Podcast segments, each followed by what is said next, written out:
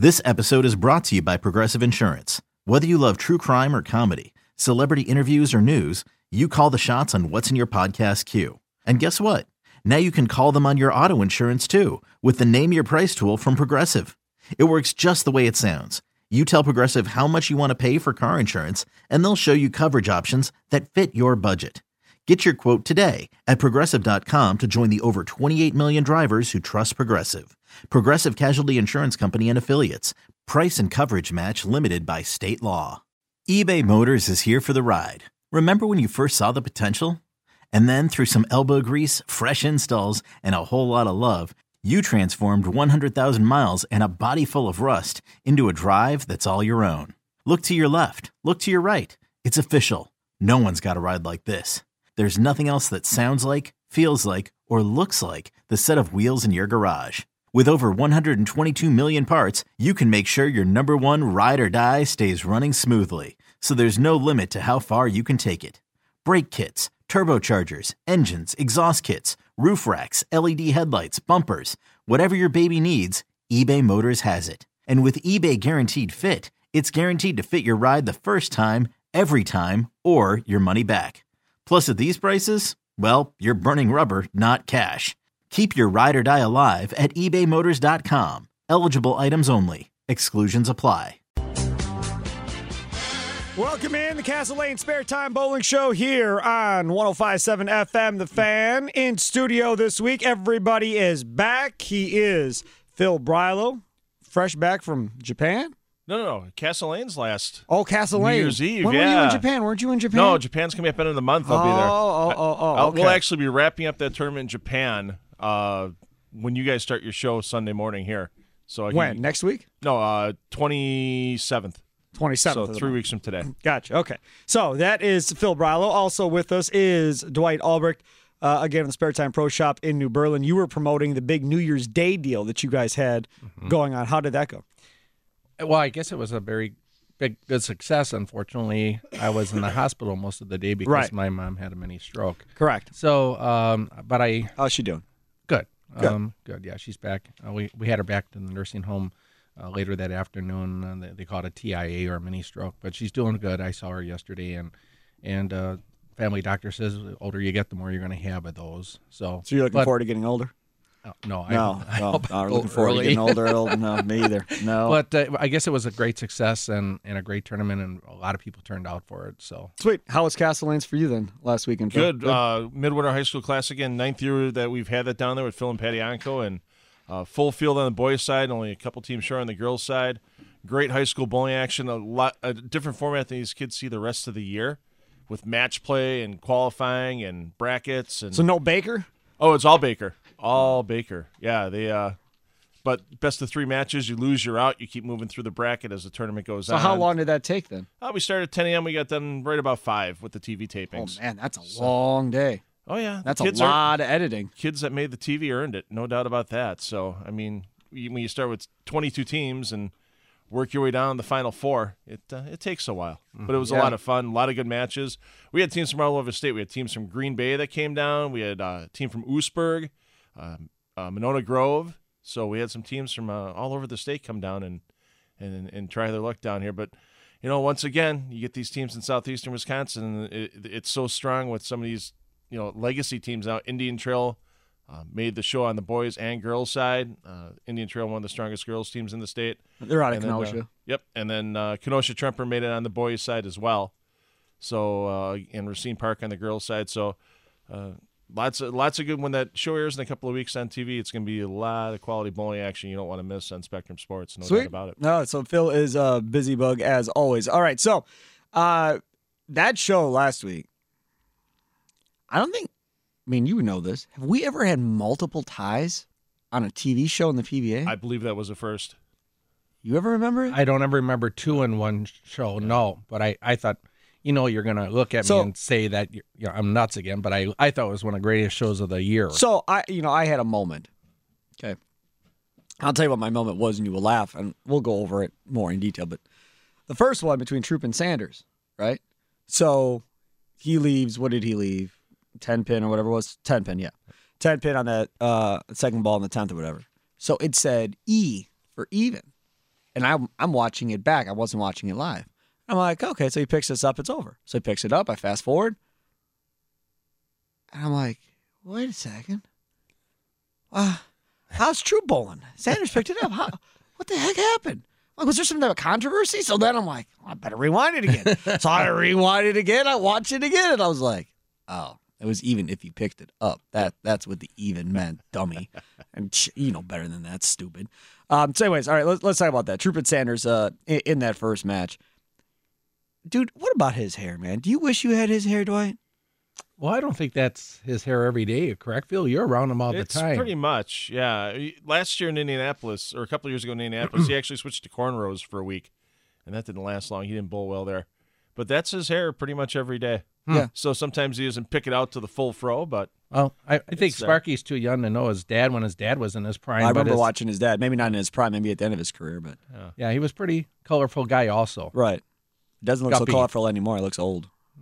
that's what happens. when 60 you yeah, get old. I was you get old, colorful yeah. in my early years too, Sparky. Dude, he look he looks like a tough dude though, man. Guppy. Maybe from what I could see on TV. Guppy was a riot. Oh yeah. I had him as I had him as a, a pro for the pro am. really Mm-hmm. Uh, 93, the last year they came to town under the Miller High Life Classic Right. at Celebrity, and Guppy was my my pro. how did that go? He's a riot. He's just he was just nuts. So uh, that quickly that um, that lane condition that they put out USBC governed for that condition. I, I throw my first ball and try to play second arrow, and the ball falls right off into the right gutter. And uh, I turn around and Guppy's standing right behind me, cracking up laughing. I'm like, how embarrassing. you know? And he looks at me, and goes, "My ball did the same thing the first time I threw it." And, Oh, and really? that's so that's how we kind of broke the ice, Right. you know, the whole type of deal because they were so flooded, so heavily oiled, even on the outside. Right. So he, of course, didn't have the turn on the ball that you needed to to, to make the ball hook back, and then that, that was pre-resin. Right. So, but no, he's in his day was a very colorful, flashy guy. So obviously, father His son. son is the same. Yes. All right. So uh, you get uh, Troup and Sanders. Before we get into this, because we really haven't talked about this at all, what kind of following does he have when when you were out in Reno? Kyle. Yeah. He's pretty popular with the younger crowd. Is he? Yeah, no doubt about it. He's got the personality. He's, he's great talking to people. He's really developed a persona pretty well. Pretty well. Um, you know, I think his doubles pairing with Jesper and winning the Roth/Holman Mhm. doubles back in April in Portland, I think that kind of let more people worldwide see him. You know, with the international, you know, number of people internationally that know Jesper with the with the big splash he's made on scene the last couple of years too. Uh, Kyle and, and Kyle knows how to how to work it. He's got his team fish where it's him and a lot of the younger guys, and they promote themselves on their website, and they sell merchandise with the f- Team Fish logos on it and stuff like that. Yeah. He's he's he's he's got it going. He's a smart kid. Okay, but from from my perspective, Okay. I mean, I've been on a World Series bowling ton when I was in Vegas. I haven't been to Reno yet, but there really wasn't a ton of huge followers per se back then. Belmo had his, right? Rash had some. Um, but once we get past that, there wasn't really huge followings for individual bowlers per se. That's why I was wondering if these young guys now are starting to get, you know, that following of, of people that are you clearly can see they are there for them. I mean, if he's got his own line of clothes and what they're promoting, then obviously you can tell who's there for him and his guys versus not. And I know Storm's bringing him in for the Wisconsin High School State Tournament in Wausau March. They're bring, he's bringing they are bringing Kyle Troup to the High School State Tournament. Beautiful. There's a lot of kids that are looking forward to seeing him there too. That is So, awesome. Yeah, Wouldn't That you love to see a, brilliant. a group of young kids in the crowd with big froze on their head? Just a wig? Yeah, That'd be I'm sure awesome. you'd Oh, like Troup, his like fans. Troup wigs or something like Yeah, that. exactly. Why isn't he coming up with that? That seems easy money.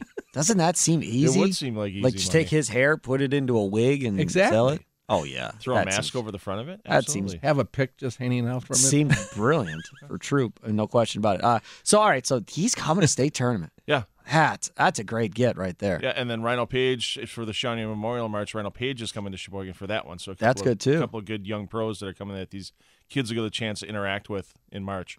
Good. Wow, that's that's awesome. All right. So, uh, Troup, look, th- there's some things that you like. All right. So you like his hair, right? And among my notes that I got here, the other thing I had was him dancing as they were going into break, kind of. Right. That's good too. I mean, that's all personality. It's all stuff that that you want to see. And people Yeah. might think I'm overdoing it, but Dwight, seriously, I mean, that's that's good for the PBA. You want him now. You need him to win, but you want him to be like that. young guys and the kids love it. The old guys probably are like, yeah, okay. again, the traditionalist, probably like over the top. But no, for young demographic, absolutely. Well, how was it over the top? They were just playing music going into break. That's all it was. He was just, he wasn't dancing just right. to dance. Kyle being Kyle. Yeah, Right. Just being nice and loose. I mean, Right. i- i- there's no use sitting there and Well- building up the nerves between break. Right. Loosen up. right. Yeah, Toughest shots it. always come out of the commercial break for these guys, and we, we actually saw that with Kyle too. I Right. absolutely loved it. Now he throws the first six, and then he comes high uh, in the seventh frame uh, and leaves that ten pin, uh, and that leaves open the door for Sanders, obviously, to get back into it. Who wasn't bowling bad either. Never heard of him up to this point, Neither but had I. obviously you see him every week, and obviously they said he also was up for Rookie of the Year. Well, yeah, he didn't bowl that many events this year. I think he only had five under his belt before he bowled World Series. He Hmm. won in Memphis with the Billy Hardwick Memorial uh, plastic ball only tournament Right. that we had on Extra Frame, and he throw he throws it well. And he Mm-hmm. had, he needed a big last game to just make the TV show. Yeah. he shot two sixty seven. Bill O'Neill shot a buck eighty, and they switched spots in the standings, and and that's where Sanders got it together. And Sanders pretty much had to thank Simonelli and Svensson for making the show because Simonelli and Svensson had started on the pair Yeah. where Sanders finished for that last game in, in qualifying for World Championship. I love the bit where they go and they show the, the, the match play, and people are unaware. and- But Phil, you see it every week how it can come down to making that top five TV. It can come down to the tenth frame, the last ball.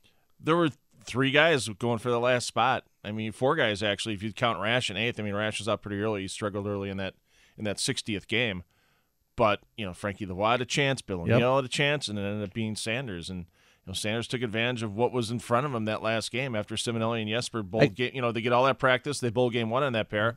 Not a lot of other lefties, and then next thing you know, Sanders hits that pair to last game, 260, and he makes the show. Yeah, I just like how they show it because it shows you the true grind. I mean, they show more emotion making the TV show than they do when they're on TV. that's why people should be you know subscribed Watching to extra Extra frame, Frame. but Right. that's just my own opinion That's absolutely right. How's extra frame subscriptions going?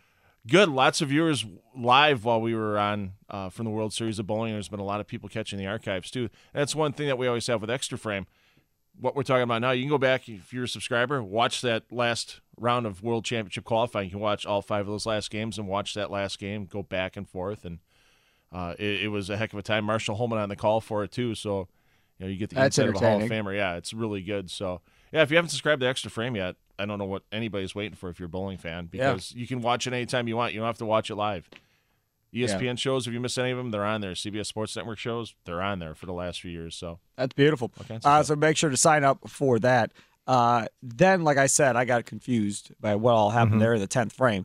But they end up having to have the roll off, and the roll off is just best ball. That's that's pretty much what it comes down to. Troup throws a strike, Sanders throws a seven split, game over. Mm-hmm. Troup advances. We've talked about this in the past, but might as well talk about it again because this isn't the only tie of the TV show.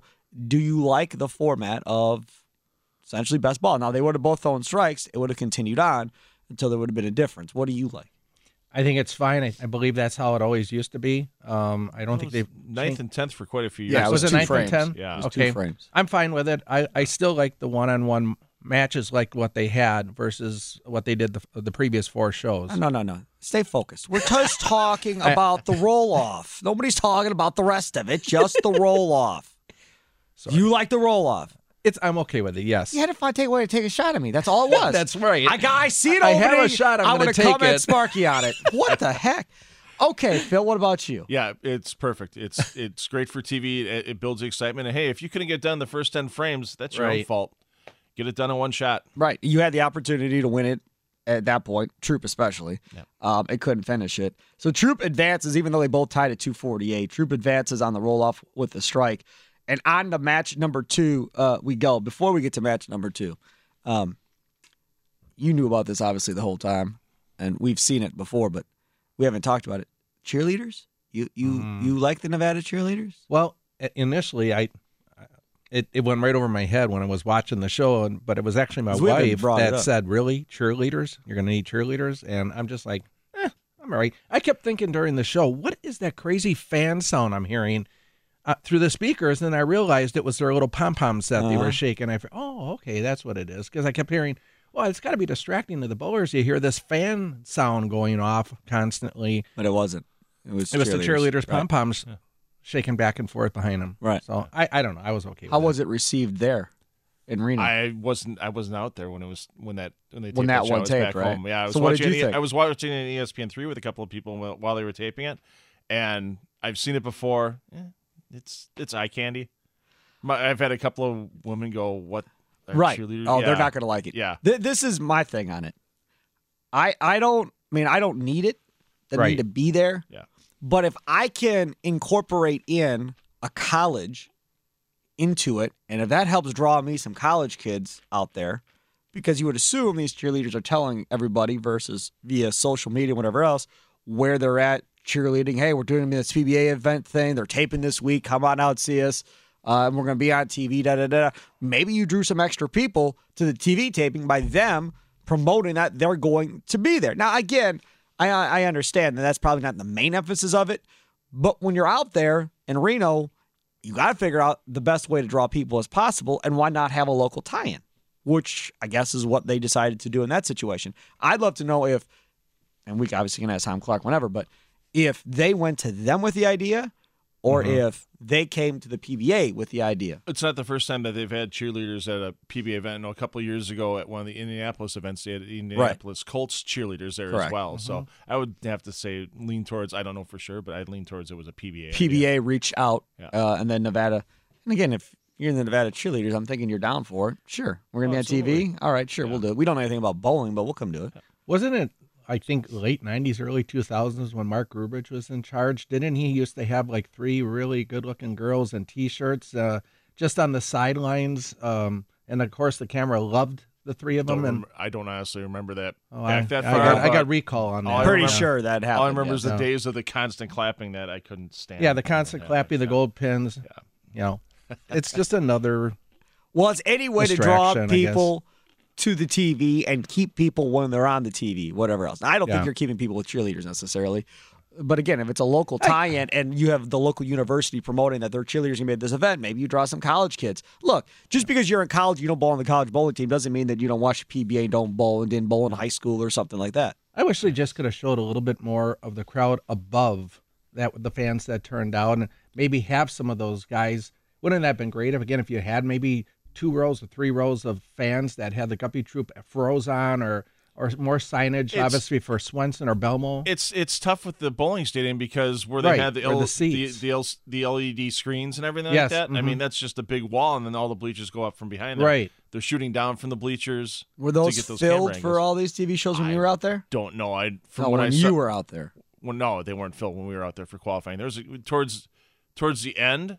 There was there were a good fair 100, amount of crowd, 150 yeah. people Really? there. That's good. Sure, just watching the qual, just watching the match play For that and such. for that Because it just seems the dignitaries are the ones that are on the lane side, the sponsors, Correct. and Yeah. right. right. Mm-hmm. but honestly, at the They're the bowling ones that pay the money, I'm assuming. Yeah, at the stadium, should be. I'd rather be up top looking down mm-hmm. than Why? on the side. Oh, it's just a better angle. You get to see what's going on. You get to see the ball motion and all that stuff. Geeking out on it. So Right, because a lot of the dignitaries on the on the side were clapping when the pro left the seven pin or ten pin because they couldn't see that angle. They couldn't see if the you know they got was the a strike or not. Yep. Right. Right. Yeah, I get that. All right, take a quick time out. We'll come back. We'll go over the rest. The World Championship uh, match two feature Troup and Simonelli, Ryan Simonelli in Brunswick. We'll see how that one played out. Coming up next, Castle Lane Spare Time Bowling Show here on the Fan.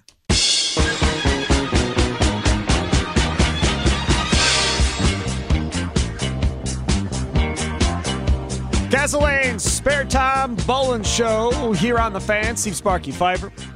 Phil Brallo from Extra Frame, PBA.com. If you're not on a subscription, go get one. Get all the qualifying. Can watch it live as it's happening. It's awesome. You'll love it. Plus they have their own Extra Frame uh, tournament schedule as well, right? I mean, shows that aren't tournaments that aren't on TV throughout the course of the year that are on Extra Frame. yeah, right now it looks like we're gonna have seven of those coming up in 2018. So we'll have some good locations like Portland, Maine is going to be uh, some of the stuff off TV. Okay. extra frame only with the main event. Uh, best of three bracket matches, 64 guys in a bracket battling it down. It's our version of March Madness. Nice. So it's a lot of fun. I'm glad that event's back on the schedule. Uh, Wilmington, North Carolina. There's a great tournament in Lubbock, Texas. Another one, Jonesboro, Arkansas. Uh, a couple more, and we wrapped the, the season in Coldwater, Ohio. Town of 4,000 people. And I think most of them are in the bowling center while we're there. Really? It's insane. 16 lane bowling center. Uh, tough, one of the toughest bowling centers. I think these, if you ask the pros, they bowl in all year long. So it's so different from lane to lane. And if you come out on top in that Coldwater event, you've definitely earned it. 16 lanes. 16 lanes, and they come out with a ton of people, a ton I of thought there was a rule that you had to have so many lanes in a bowling center in order to have a PBA event. it used to be that way, but when we were first out at Bayside Bowl, it's only, it was only a 12 lane center. Now they have the eight lane edition where they tape all the ESPN shows. But this event in Coldwater, Ohio, has gone along for quite a long time. It was it used to be a Central Region event, and now with the elevation of the Extra Frame Tour, and hopefully Storm will be back with the Storm Cup. Uh, extra frame tour, you can have a national title event in a 16 lane center, and it paid fifteen thousand dollars for first place last year. It's not bad for a weekend's worth of work.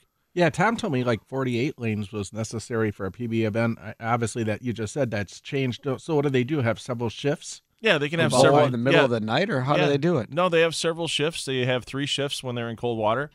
Start bowling at about eight in the morning on Saturday. By the time we get wrapped up, it's about uh, midnight to twelve thirty. Oh, look right, at you. right back at there eight in the morning You for just match play on sleep there? Sunday.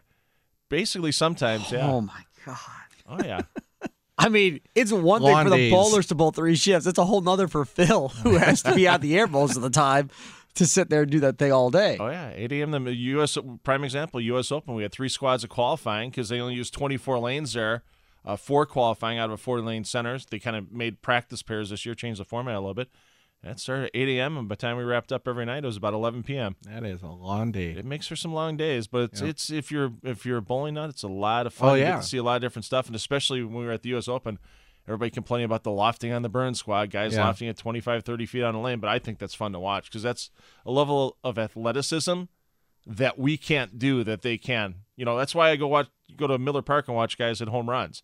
I can't hit a home run, but it's fun watching these guys park one Mm-hmm. when they get a hold of one. Absolutely. And it's the same thing with extra frame. We're watching these guys loft the ball 25, 30 feet.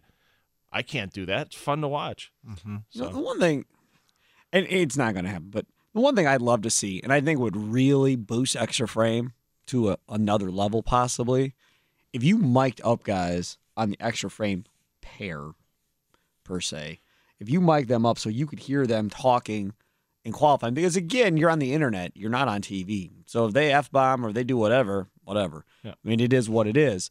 So I mean, you would you There's would, none of that you would really get to hear some of the personalities um, on those lanes during extra frame. Well, one of the nice things that we had, once again, going back to the World Series of Bowling and our coverage there, was during the match play rounds, I was able to sideline report. So I'm down there talking to guys between That's games. You know, talking to Belmo, hey, what you going to do? Talking to Jesper, what's going on? Now you advance. Now you got to go to this round of eight match against so and so. What's going to be your strategy there? Who's your Gregg Popovich of the tour?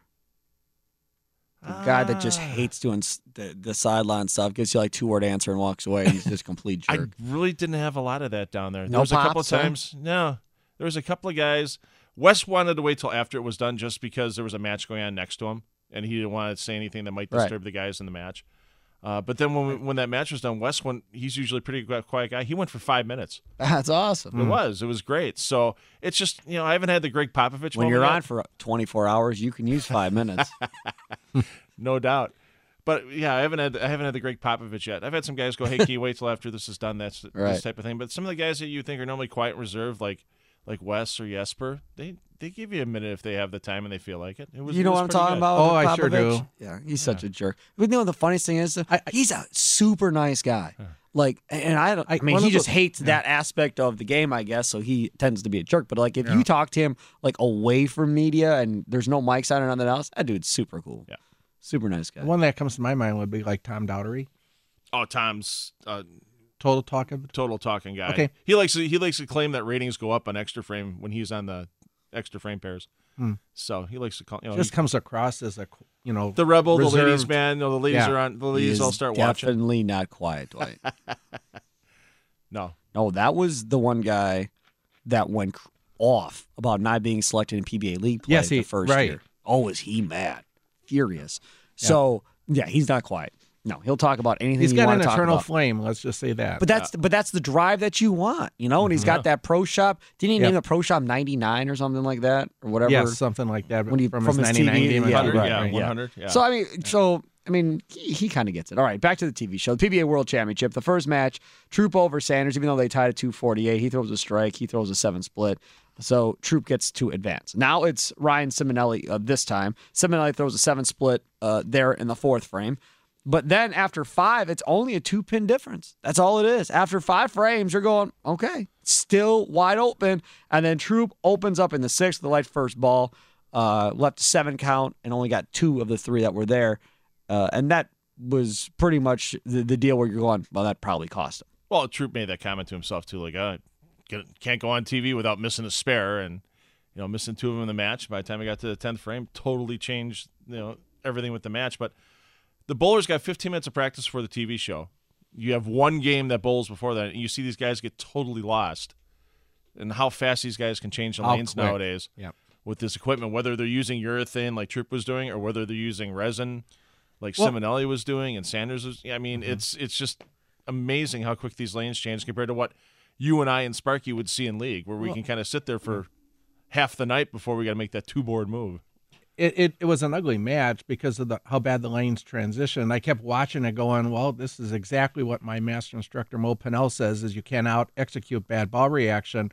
But was Randy right? Was it urethane that was just destroying the pattern? Well, because urethane, these balls don't flare a lot, so you you get a fresh surface on it. It's usually scuffed pretty well to try to get Right. grabbed. So you're gonna eat so the it takes heads, oil off the front part of the lane, and then because it doesn't flare as much, carry down. carries down on the back part of the lane, and that's what makes these things really squirrely. So you see a move like what Kyle tried to do, where you move everything left. Right. Problem is, left. if you miss that shot a little bit to the right, Never there's gonna come no back. chance of it coming back, and we saw that a couple of times for Kyle. Yeah, and that's exactly what you saw. You're right, where he was uh, light a couple times uh, throughout the night. So not a high scoring matchup, but Simonelli takes it 193 uh, to 180 over Troup. That then uh, brings up uh, the next match, the semifinal match of Jason Belmonte and Ryan Simonelli. We'll talk about that one coming up next.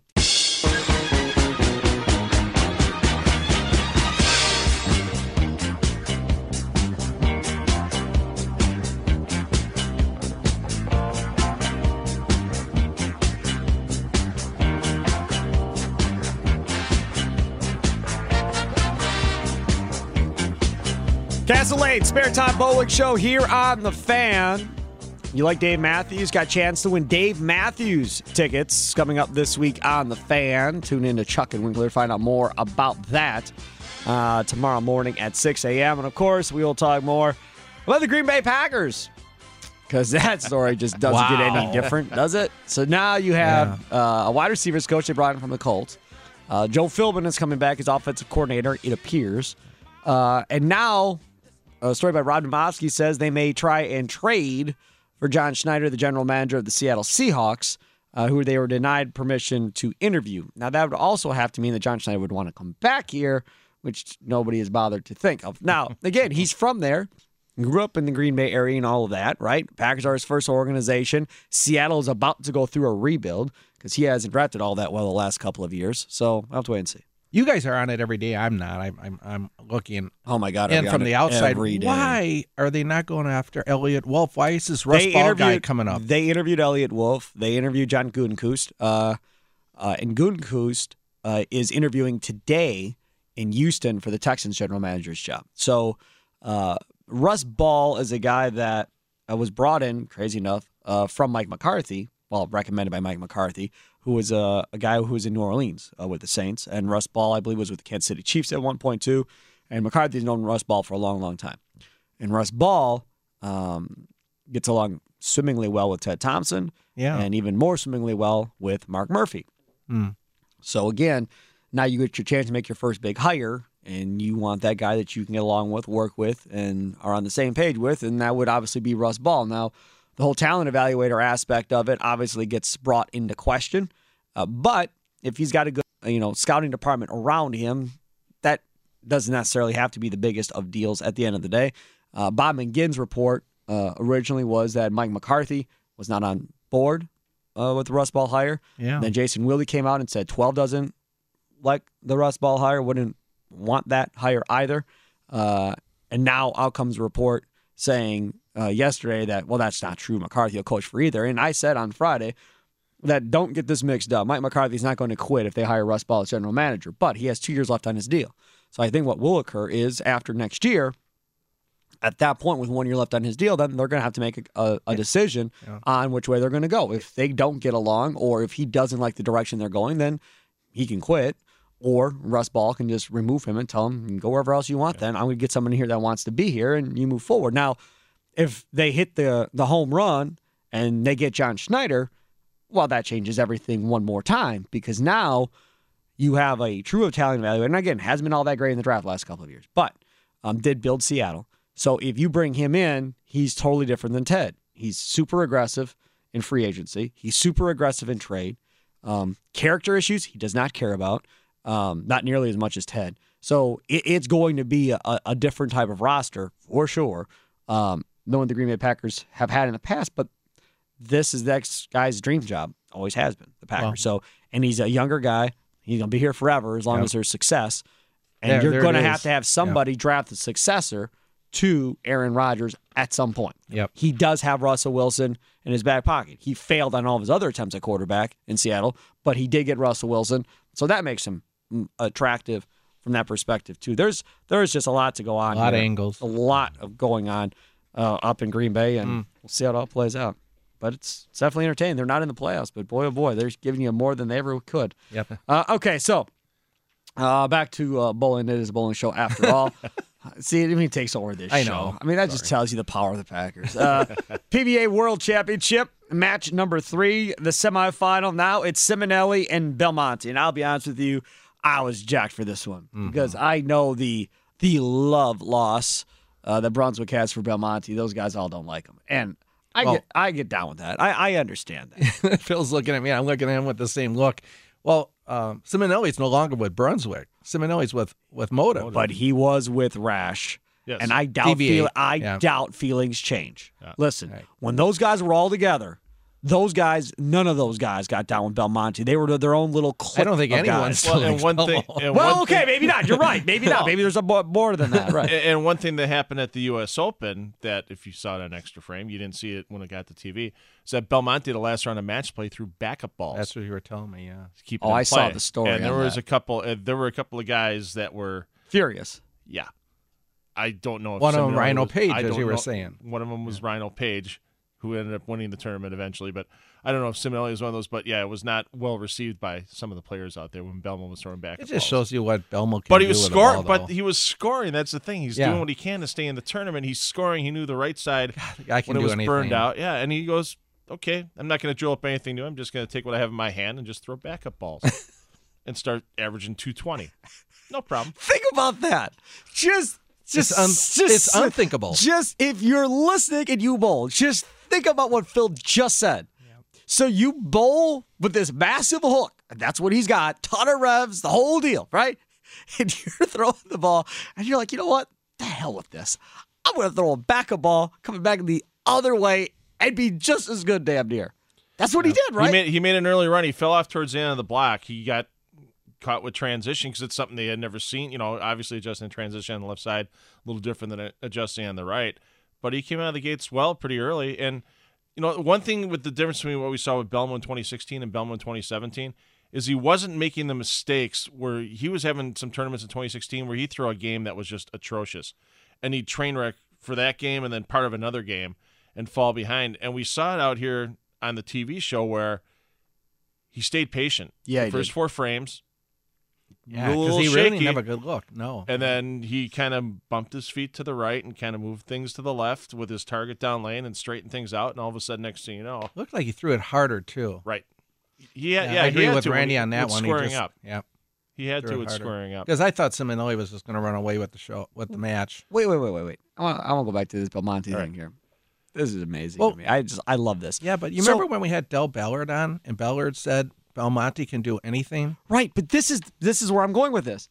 If you're Belmonte's ball rep, coach, whatever you want to call him, and he says to you, you know what? I want to throw back up. what the world do you do at that point? Let him go. You Let just shake go. your head and like, whatever, dude. Do no. what you gotta do. Because there's no way a ball rep would recommend to a bowler to throw a backup ball qualifying for a major tournament. There's not a chance. A, who's going to be able to pull that off that you would recommend that to? And, and B, what bowler would go along with a crazy idea to begin with? It's it's the talent level. Norm Duke, in the, sa- the same time that Belmo's throwing backup balls, Here's Norm Duke playing the twig, playing outside for a second board, and then the next pair jumping in and playing sixth arrow, and the mm-hmm. next pair moving back out and playing around second arrow. See, regardless of what you talent- it's see on TV, level. you have Yeah. no, No idea, idea. Yeah. how special some of these guys are. Yep. Maybe not all of them, but the, the- a good portion of them are unbelievable. Yeah. They just truly are. Okay. Well, as much as the proprietors don't care, how, um, how many guys in, in a local area are going to be able to master throwing the ball 30 feet on a fly over a gutter capping down the lane? Well, it's condition specific. They don't need to. When you're bowling a house shot here, you don't Correct. need to. You're, but who, you're- you're who's going to even practice that, though? a couple of guys, but mostly the college kids nowadays. Because when they bowl six, you know, six Right. five man team games in a tournament, On they a get flat fried pattern. on a flat pattern. They get Yep. fried out, and they got to move that far. But it's the kids. It's not you or I. Yeah. No, he'd kill you, Yeah, you or him. well, yeah, I'd be And me. dislocating a shoulder. Right, absolutely right. Uh, okay, so match three, Simonelli uh, and Belmonte, uh, a- as we said. So I, I was excited uh, for this one. I, I really was. And Belmonte wasn't striking early, like you said. Um, it was spares, wasn't finding a shot necessarily, and you were just waiting to see what was going to happen. And I'll tell you, through about mm, five, six frames in this match, I didn't think Belmonte was going to come back and win. I, I was watching this, I'm going, I just don't think he has it today. I, I don't. I don't think he's going to catch Simonelli. Simonelli looked like the better bowler for a majority of that match, Dwight. Well, initially it was exactly what he was going through with Kyle Troup. You Right. Know, I mean, he was getting the same ball reaction that Yep. confused Troup, and then it's just a flip of a switch. Belmo figures it out, and that's what makes Kyle Troup good and makes Belmo great. After Simonelli's first ball in the seventh, with Belmonte still to throw his ball in the seventh, it was plus 33 Simonelli. Mm-hmm. In the seventh, after Simonelli's first ball in the seventh, it was plus 33. I'm going, it's over. It's over. There's not a chance Simonelli's going to screw up that bad to let Belmonte back into this thing. Well, I guarantee you the fat lady was starting to warm up, but she wasn't fully seating yet. Well, she was eating. She was happy. she was eating. She was happy.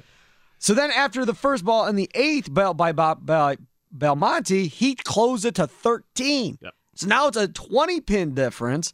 Uh, and again, We what happens? match. You get to the 10th, Belmonte strikes out, and you knew it was That's up to. Simonelli, and you knew there was a problem. And Simonelli throws a ball through the nose. And that was it. Well, Third you- ball in the 10th. He needed to strike out and throws a Right. ball through the nose. You watched that six ten he left. His follow through was horrendous. Yeah. because usually he's well right of his face for Simonelli. Yep. with that follow through, and he almost pulled it. whacked himself in the nose. Yep. Yep. and he tried to save it on the, his elbow did. kind of turned early. He tried to save it on the bottom, and he got real lucky. It was eight. Yeah, it should have been six. Right. Yep. Yeah, you're absolutely right. So he, he pulls it through the nose, and there was like literally no reaction from Belmonte. Camera's on. He's just looking at it like, all right, let's go. You do just this. can't give Belmo Let's- that kind of opening. Let, let's go throw this roll off. So it's not like either one of them struck either. Mm-hmm. Belmonte throws him, nine count. Yep. So, okay, Simonelli throw a strike, it's over. Yep. Move on. No big deal. Yep. Choke. Like, Well, and that was it. And then I, don't love think- his I love I his think that was a reaction. His reaction. He turned around. What and it was like a shock. He's like, huh? hey, he's asking Belmo, what happened? Why Right, did he's you like- come up? What when happened? do you look at an opponent and say what happened? Belmonte didn't even acknowledge him. He's like, whatever, dude. Get out of here. I, I gotta go get ready. I mean, I could not believe Simonelli's reaction. Shock. Like he, like he saw a ghost. He Shock could not and awe. believe it didn't move. No, he 'Cause did- It was so light. He did talk in an interview with Yes. Kimberly Pressler that he tugged it four tenths of a board right. Four tenths for of the- an inch. But that I don't Yeah. think that was it. If There's you no way that's if- all that happened. Wait, if you watch the replay of that last shot for Simonelli, Mm-hmm. Simonelli doesn't use a lot of loft on his shots. Doesn't use a lot. And that shot looked like he set it down before the oil pattern starts. Because you look at that blue oil, it doesn't start till about 16, 18 inches out on the lane. It doesn't start right at the foul line. It Oh, starts he a little thought- bit out there. He thought he aced it. if you set that ball down, what happens if a bowler sets a ball down short, Dwight, and it hits the approach? It's going to check early. It it turns and burns. It burns a lower energy. Right. These guys are bowling so hard and so fast with the revs. He gets that ball to change its axis a little bit early. Yeah. It's not going to react like he thinks it's going to react. Well, the thing that went through my mind right away, Phil, and you know this, obviously, is there's been probably many times in league or tournament that you thought you've made a good shot and ball didn't end up in the pocket. And- And I think that's just what happened. A lot of times people set it short though, and when that happens, I mean, I've had teammates tell me, "Oh, you set that one short." Short, yeah. because you're it's going to change how you hit, you I- hit a little bit of a burnout on the lane. Yep. It sparks, and you as a bowler, your eyes don't pick that up. Your Yeah. eyes don't pick up the first five, six, seven feet of the lane. Right. There was just so much on that shot. That's the thing. I mean, he moves on if he strikes there, and he thought he aced it, as he kept saying. You know, so it was it was a total shock moment for him. But in my career, I remember throwing a lot of good shots and it didn't end up in the pocket. There's one other thing that happened um, that I didn't write down and I should have wrote down. And I was just looking to see if there were Simonelli quotes in the PBA story, which uh, there aren't. Um, the Belmonte finger grip coming out Yeah. uh, in that match too. Yep. Um, how No, that was the final. was it the final The match final that came, came out? out, yep. Yeah. So uh, that's not very common, is it? I mean, No. I had it happen on one of my balls, but that ball's like 20 years old, so that's expected. But Yeah. not in a not on a TV show. Aren't those all brand new balls? Well, No, not it that. depends, It's- They're yeah. using crazy glue on top of it to hold it in. Uh, so there, it could be a loose pilot hole. You might have had tape wrapped around it. It looked like there was tape around the grip, and maybe it just wasn't glued it. very good. Didn't really matter, But, but, you got to remember, they're also putting 650, 700 revs on the ball. So you're, Right. I mean, they're getting a lot of torque off their fingers. yep. Yeah, no But no. I've never seen it on TV. No, I've never seen it on TV. No. All right, so the championship match is coming up. Uh, so what Yeah. what ends up happening is uh, Belmonte wins on a roll off. That's the second roll off of this TV show, and like we all of us, all three of us said, we've never seen two ties in one TV show. Nonetheless, two roll offs in one TV show. All right, coming up next, it's Svensson and Belmonte. Uh, Svensson uh, showing a little bit of emotion again uh, in this one, not a ton, but a, a little bit before uh, the match started. And Belmonte, oh buddy, when this one was over, he was fired up. Well, this is the match that I think every bowling fan wanted. Wanted to see at the end, right? Sean, who? Uh, back after this on the Castle Spare Time Bowling Show.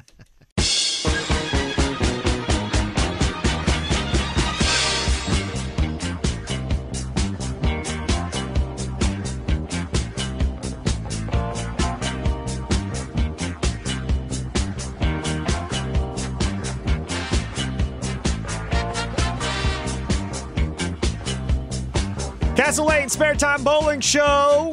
Steve Sparky Fiver. Phil Brilo, Extra Frame, PBA.com. Get your subscription today. Dwight Albrecht, Spare Time Pro Shop in New Berlin. Anything new going on over there? What's the hot ball that's uh, flying off the shelves? Well, we have our February release coming, Oh, and we are going to have Sean Morris on from Ebonite soon. To uh, obviously, we're going to have a ball raffle, and uh, all the manufacturers, Sparky, are coming out now with their tournament balls, third release of the season.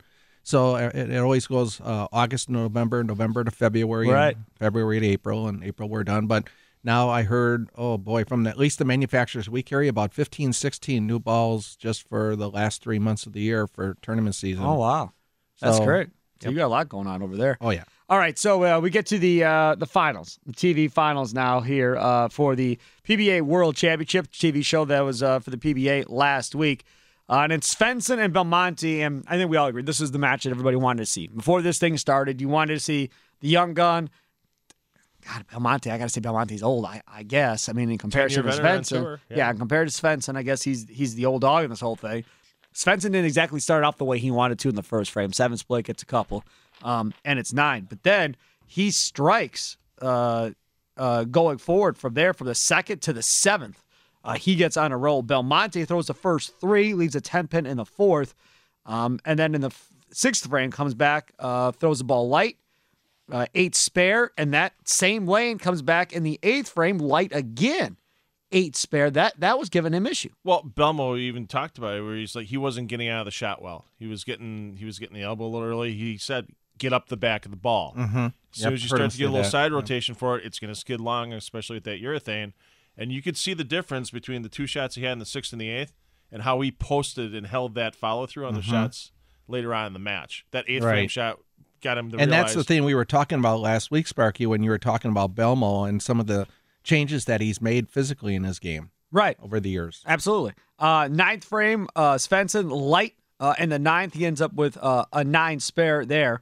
Um, and, and, you know you look at this and and they're going back and forth. It goes. Belmonte gets a strike in the ninth frame to take advantage of that. Now it comes back to Svensson in the tenth. He really needed to string all three, to be honest with you, to, to really close out Belmonte, not have to worry about it.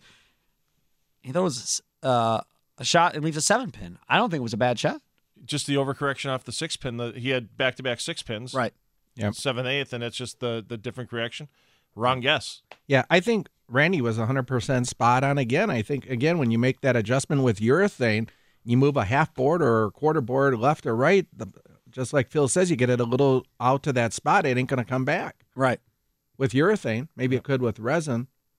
Well, I, and I agree with you on that. And th- that's the other thing about this whole deal um, is when you talk about um, corrections and ball reps and coaches, it really can be just this little minute thing that if you would have done just this thing different or opposite of what you did, you carry that seven pin.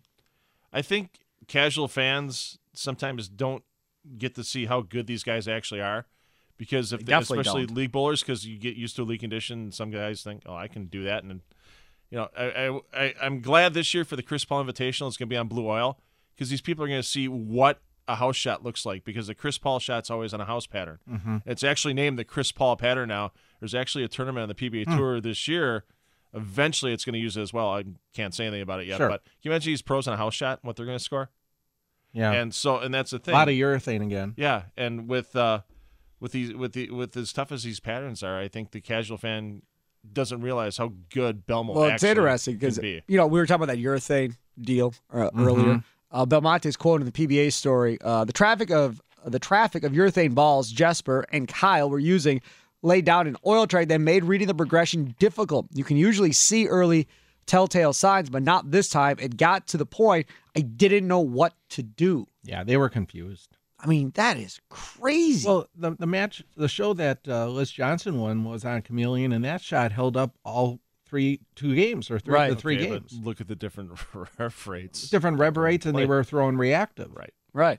All right. So you get a seven pin, uh, a spare, and a strike for Svensson in the tenth, and you could tell by this dude's body language he knew he was over. You he knew he was probably done. Yeah. He was sitting there. He was kind of slouched with just a frustrated fa- look on his face, like there's no way he's going to screw this up. Belmonte throws the first one. He needs a second one, and it's over, and he buried it, and it was over. And, and Belmonte uh, goes on to win that one against Svensson, 238 uh, to 225. Uh, and Belmonte said this in the last frame, needing two strikes to win after not striking on that lane the previous three attempts. I made two of the best shots I've ever thrown in my life. Yeah. It was a good guess and even better execution. After Jesper left that seven pin, I knew all I had to do was throw one more great shot, Belmonte said. I never think I've won until I look up and see mathematically I've won. Yeah, he posted that shot so beautifully and held the his finish just gorgeous under that kind of pressure, and that's what makes him so great. Is So good. under that pressure. Phil, I had a question for you though. You're out there so much.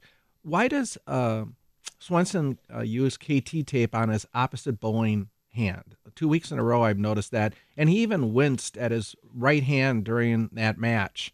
Um, is that from the two-handed release and, and cupping and uncupping, even though he does it all the throwing with the left hand? Well, if you notice with the tape where it rests on the ball, Yeah. it helps the ball not slip. Okay. So because he, So he doesn't have it on for injury because he, he has his whole hand and wrist Correct. covered. I'm just was wondering. Obviously, it, it- when he winced, it looked like he was in pain Yeah. with his right hand. Yeah, no, it's it's just right. It's just to help him. You know, when he's holding on the ball, he's got the ball in front. His wrist right there rests on top of the bowling ball, Okay. so that way it doesn't slide around. Uh, because I know he's tried to use stuff on his left arm as well hmm to keep the ball from slipping. And So it's just mainly it's grip just mainly- purposes, not yeah. that he's fighting an injury or Correct. something. Okay. Yeah. Uh, some more stuff uh, from this PBA so We only got a couple minutes left here. Uh, Biden said that's going to go down as one of the most exciting shows in a long time. Belmonte, who added the PBA World Championship to his collection of major titles that includes two PBA Tournament of Champions, two PBA Players Championships, unprecedented four United States Bowling Congress Masters titles. At age 34, he's a U.S. Open title away from the PBA Triple Crown uh, and the Super Slam, the Grand Slam, plus the Players Championship. you, you know who else in their career never won the U.S. Open? Greatest of all time, Earl Anthony. Really? Never won a U.S. Open. Only player to win three majors in one year. Yep. He's gonna he'll win the U.S. Open. Not even not even gonna think he's gonna And- win it before it's over. And right now, with players, I, I did these stats last night. Players with more than 125 PBA Tour events in their career, Belmo is the highest winning percentage. He's winning 11.6 percent of his events. Yeah. And runaway That for player of the year. He has That's to get just- it from the voters. That is just crazy, absolutely crazy. All right, that will do it. Uh, PBA back on TV again today. Yeah, round two. uh, as well. Noon uh, kickoff for this for the uh, World Bowling Tour women's and men's finals coming up at noon today. Check that one out. Thanks so much for listening. It has been the Castle Lake Spare Time Bowling Show, quickest hour on radio. bye bye.